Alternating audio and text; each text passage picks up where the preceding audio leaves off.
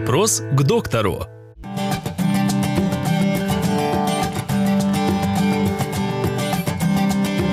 Как можно отбелить зубы и не навредить им?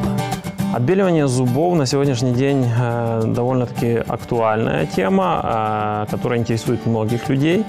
Э, ведь от этого зависит наша улыбка и, собственно говоря, это наше лицо. И таким хорошим условием для отбеливания являются здоровые зубы в первую очередь. А, Если у вас есть какие- какие-либо проблемы с, либо с эмалью, либо, может быть, какие-то, пускай даже маленькие кариозные полости, а, в первую очередь их надо пролечить, чтобы, э, чтобы не было не было потом проблем других уже, потому что отбеливающее вещество, оно в некоторой степени агрессивное, и оно может э, провоцировать потом новые проблемы. Э, Плохо, хорошо отбеливание – это уже другой вопрос.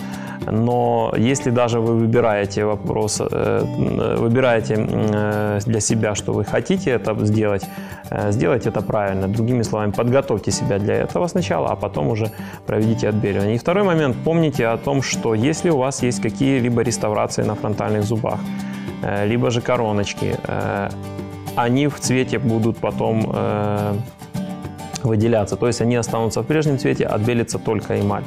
Соответственно, э, надо понимать, что впоследствии придется делать замену либо этих реставраций, либо коронок, либо еще каких-либо вещей. Э, В целом, при правильном подходе, я думаю, что вы будете красиво улыбаться и впредь.